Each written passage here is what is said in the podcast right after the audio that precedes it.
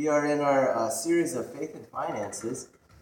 And as I was thinking about preparing for this message today, I thought about something that happened in the not so distant past.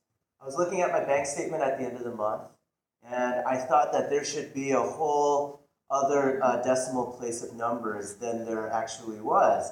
And I thought, well, where did all my money go? And so as I th- thought back on the month, I realized that uh, I had very happy memories of eating at my f- favorite Mexican restaurant, uh, munching on tacos, sipping horchata, watching Little House on the Prairie on their big screen TV. Uh, true story, I'm a big Little House on the Prairie fan. I had a stack of DVDs that I bought from Target because they were on sale, and I thought, oh, it's a great movie. I gotta watch that one. And of course, you know, some of them never got watched. And then I had a bunch of half empty bottles of booze and empty beer cans lying around. And I realized, ah, that's where all of my money went this month. Now, some of you might be uh, nodding your heads and thinking, oh, yeah, brother, I totally get what you mean. And some of you might be thinking, no, this guy is an absolute idiot with his money. I want to acknowledge the fact that uh, this morning that we come from a wide perspective, a wide uh, variety of experiences. Some of you might know exactly what I'm talking about, and some of you uh, might not. Some of us might have more money than we know what to do with, and others of us uh, might just barely be making uh, ends meet. But I want to say this I believe that what Jesus has to say is not just about uh, how to uh, manage your personal finances. I don't think Jesus came to be our personal financial guru. I believe that Jesus invites us into something much deeper and much more powerful about our thoughts, our motivations, uh, what gives us meaning and purpose. And so I invite you this morning as we dive deeper into our passage today. Please pray with me. Gracious God, we come before you this day and we ask that the power of your Holy Spirit would be in this place, and more importantly, within our hearts and our minds. Would you speak to us? Challenge us? Would you poke us and prod us? So that we might be able to see how this ancient passage uh, is relevant for us here and now today. And we ask these things in your Son's name. Amen. Amen. And so, as we look into our scripture reading today, uh, there's just something really important that I want to point out. It begins by a man coming to Jesus and he says, Teacher, tell my brother to divide his inter- inheritance uh, equally with me, fairly with me. Because I guess his brother, his older brother, probably uh, gave him um, less than his share. And so Jesus answers, Who has appointed me to be the judge and arbiter? Who's the who am I to tell your brother how to split money? Now, when you look at that on the face value, you think, okay, well, Jesus is saying, I'm not getting, you know, I'm not getting my hands in your family business and all that junk. But I think Jesus is pointing to a deeper reality. Jesus is not here to tell us exactly and give us prescriptions about, well, you need to give this much money here, this much money here, this much money here.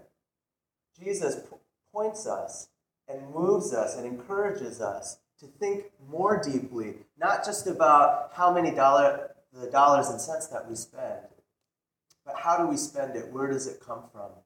And what motivates us? And so he tells this parable. It's about this man who uh, found that he, uh, his ground produced a large crop. And what's interesting is that the scripture says that the ground produced it. he didn't produce it, the ground did. Mm-hmm. And if you've ever grown anything before, if you've ever done anything outside, some planting and gardening, you know that you can plant the seed and you can water it and you can hope that, you know, rain falls and the sun falls down. But you yourself don't do anything to make anything grow. It's outside of your control. You can create the ideal circumstances, but you don't do anything. It's not the same thing as, oh, I'm going to build a table and a chair and I'm going to do it with my hands. It's different. And so the ground produces something. Forces outside this man's control, and it's an abundant crop. It's a bumper crop. And so he thinks to himself, hmm, what should I do with this uh, abundance that I have now? And in Middle Eastern society, in the first century, 2,000 years ago, and even now today, it's a communal society. You never make important decisions by yourself. That's not the way it's done. You consult with your family, you consult with the other leaders in the community, and then they think about, well, what is going to benefit everybody? But in our scripture reading today, this guy, he totally just sits there and has an internal monologue. Hmm, what should I do with the surplus? Oh, I know. I'm going to tear down my small barn, and then I'm going to build a bigger barn, and then I'm going to store all my crops in there, and then I'm going to sell it off as, you know, whenever I want to. And then I'm just going to reap those profits. I'm going to eat and drink and be merry for the rest of my life. So he ha- does not care what anyone else thinks. He doesn't care about the fact that this guy probably didn't do any plowing. He never did any seeding. He never did any harvesting. And with this bumper crop, his servants and his slaves have to do extra work because there's more crops. They're not going to get paid anything more, so he's reaping double benefits from there. And he doesn't care. Because all he does is talk to himself and think about what do I want? What do I deserve? And so, Jesus says, God speaks to this landowner and says, You fool, this very night I demand your life. Now, this is crazy. This passage is actually really crazy because nowhere else in the Gospels, nowhere, uh, nowhere does Jesus ever tell a story or a parable where God is so angry that God demands the life of somebody. I mean, this is Jesus we're talking about. He hangs out with tax collectors, prostitutes, drunkards, people with leprosy, people who are ritually unclean, Samaritans. What would compel this loving, this all inclusive, this super nice Jesus to tell a parable that is so scary, that's so condemning? What did this uh, landowner do that would incense God? What was his sin? What was so egregious that God would demand his life?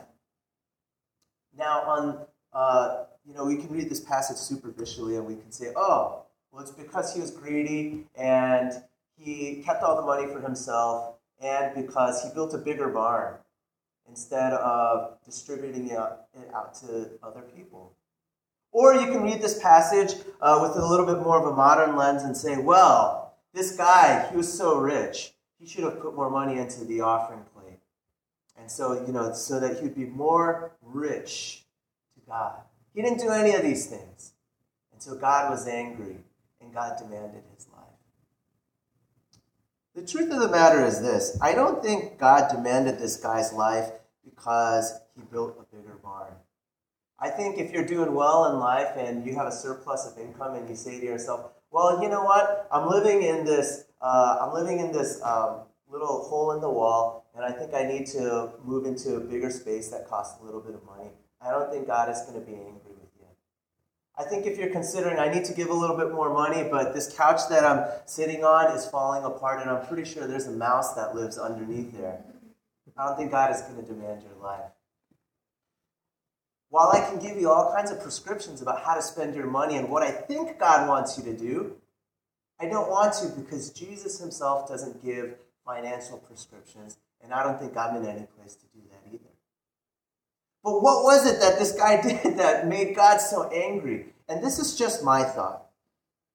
I think what this guy did was he lived a life that was completely oblivious and unaware of where his wealth came from. He lived completely oblivious and unaware of what, his, what he could do with that wealth. And he was completely oblivious and unaware about the future.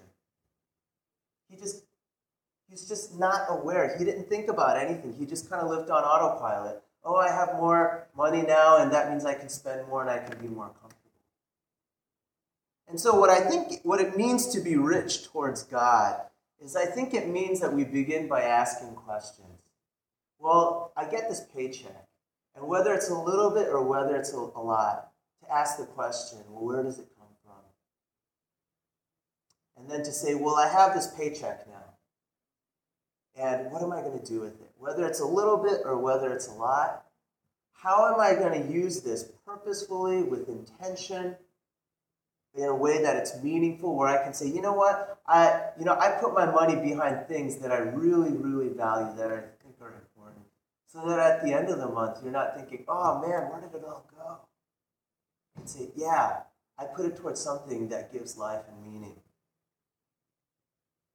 And I think that's uh, those questions invite us into a deeper reality of what it means to be rich towards God.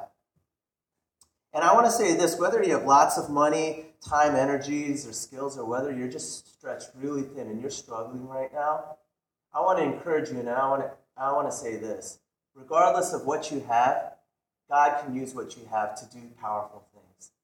Whether it's a lot, whether you have more money than you know what to do with, come speak to me. Um, I got ideas. I'm not going to give you prescriptions, but I'll give you suggestions, right? Or whether you're thinking, man, all I have is two copper pennies and I don't know what to do with it. I believe that you are empowered and entrusted to do something excellent with what you have. And God can multiply what you have. But you gotta you, you gotta live with awareness and you have to do it with purpose and meaning and intentionality. I want to share two stories this morning as we close. Uh, the first is a story about my friend Bruce. Bruce is, I think, 75 years old right now. And Bruce, let me tell you, his brother, he's rich. Got a lot of money. He has never had to finance or buy anything on credit his entire life. So the house that he bought, he bought it in cash.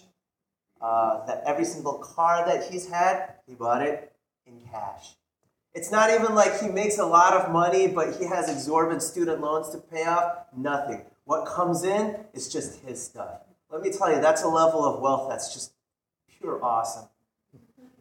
Bruce retired early because obviously he, he, makes, he made a great living. And for 15 to 20 years, even after he was retired, he worked as a school bus driver. You know, those big yellow buses driving elementary school kids back and forth from home to school. And people asked him, Bruce, you don't need the money. Why are you driving the bus? And he said, I just want to make sure that these kids see a friendly, reliable face every single day and that they know that they have a bus driver that loves and cares for them.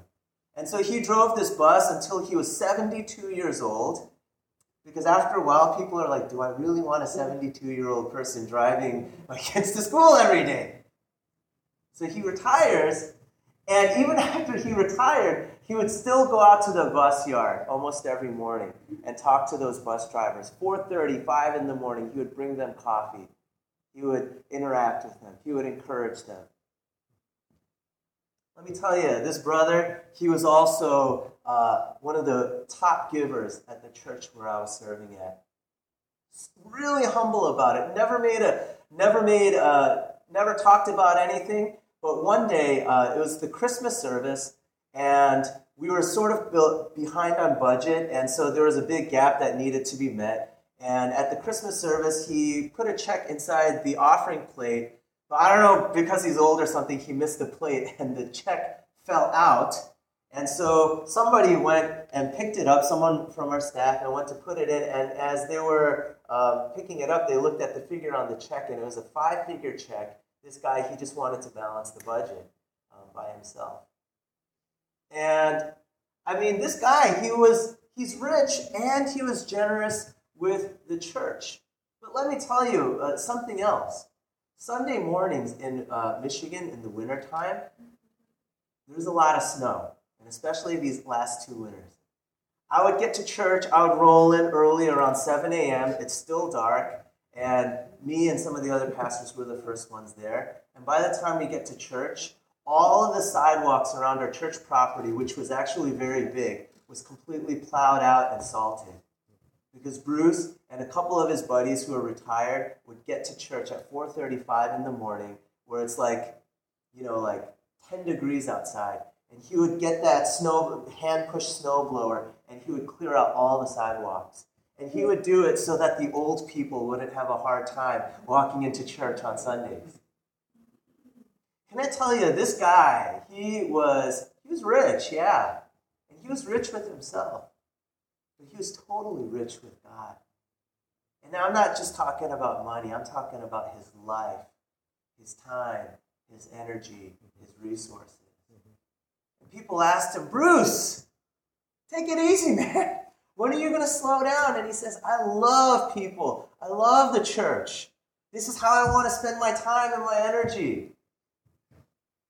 And I look at guys like that and I think, ah, oh, what an inspiration. I got to tell you about one other friend. I have another friend named Young, and Young is completely on the opposite side of the spectrum. This brother, he doesn't have anything. He's broke, no money. Uh, I went over to his house. I think Young was like 28, 29, and he was living uh, in someone's house. Like he just had one of their bedrooms. Mm-hmm. I walk into his bedroom, and this brother didn't even have a bed. He had a mat, like a camping mat, that was just rolled out in one corner of the room. And his room looked like Radio Shack. He had a whole bunch of like electronics and gadget soldering irons, and uh, stuff just kind of lying around. He owned nothing to his name.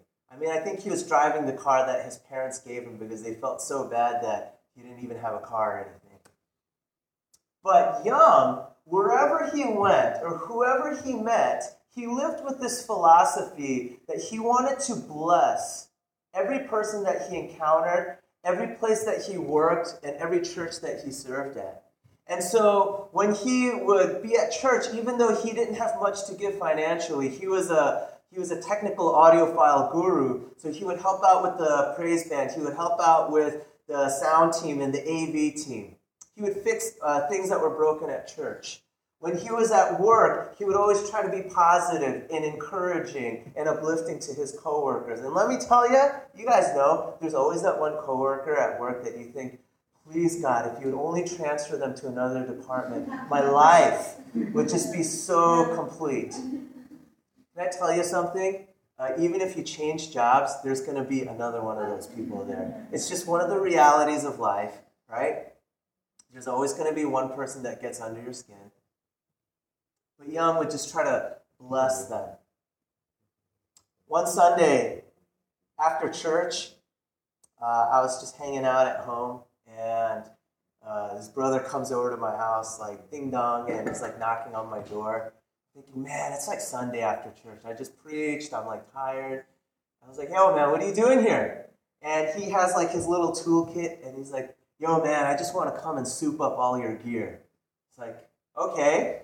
And so he's like, show me all your guitars and your amps and all your pedals and stuff. I was like, oh, okay. So he comes upstairs. He looks at all of my gear, and for the next two to three hours, he just whipped out a soldering iron and he just tweaked out every piece of gear that I had so that it would just sound better. I mean, what did he really have to give in terms of like money and resources, nothing. But with what he had, he just really wanted to bless the people around him. Um, in 2011, uh, young, he passed away from leukemia. He was 30 years old.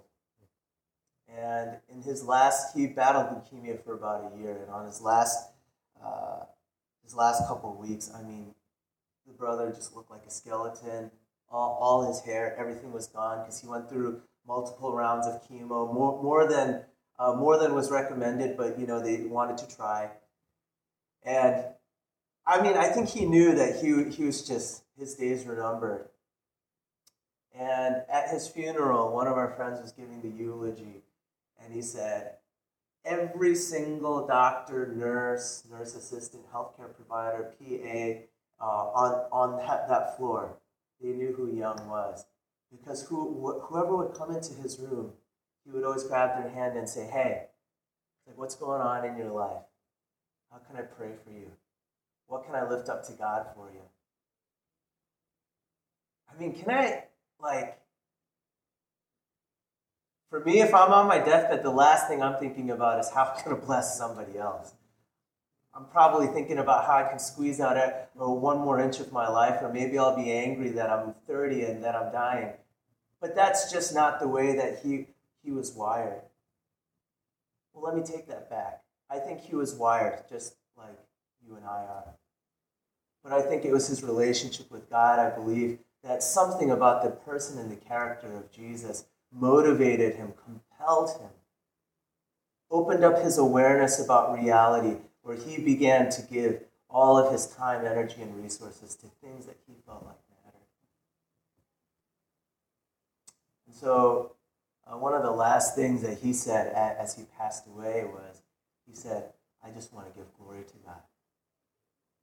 I just want to give glory to God. Can I tell you something? Um, my friend Young, he was rich. Man, he was rich.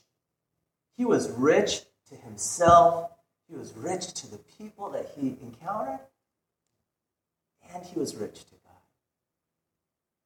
So, whether you fall on the Bruce end of the spectrum or whether you fall on the young end of the spectrum, can I just tell you?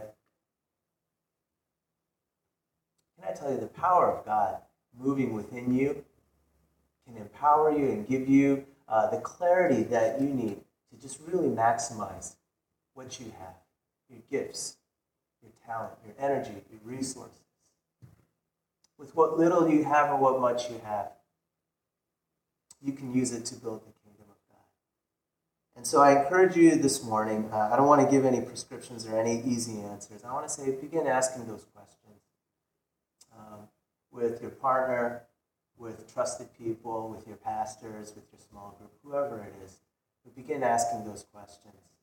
Where is my wealth coming from? Where do I want to put it? And how can I use it to build the kingdom of God today? Please pray with me. Gracious God, we give you thanks on this day, and we ask that uh, your Holy Spirit would open our eyes, open our ears, open our minds, and open our hearts so that we don't live on autopilot so that we're not people wondering at the end of the month, what did I do with my life and my resources? But that we would be people with purpose, intentionality. People who put our lives behind that which you value so that we can build the kingdom of God. God, remind us each and every single day that we are merely the landowners and that we are merely the workers but we are not the ones that produce, that we are not the ones that cause things to grow and to flourish. We are merely the tenants. Help us to live with that awareness on this day. We pray all of these things in the name of your Son, Jesus.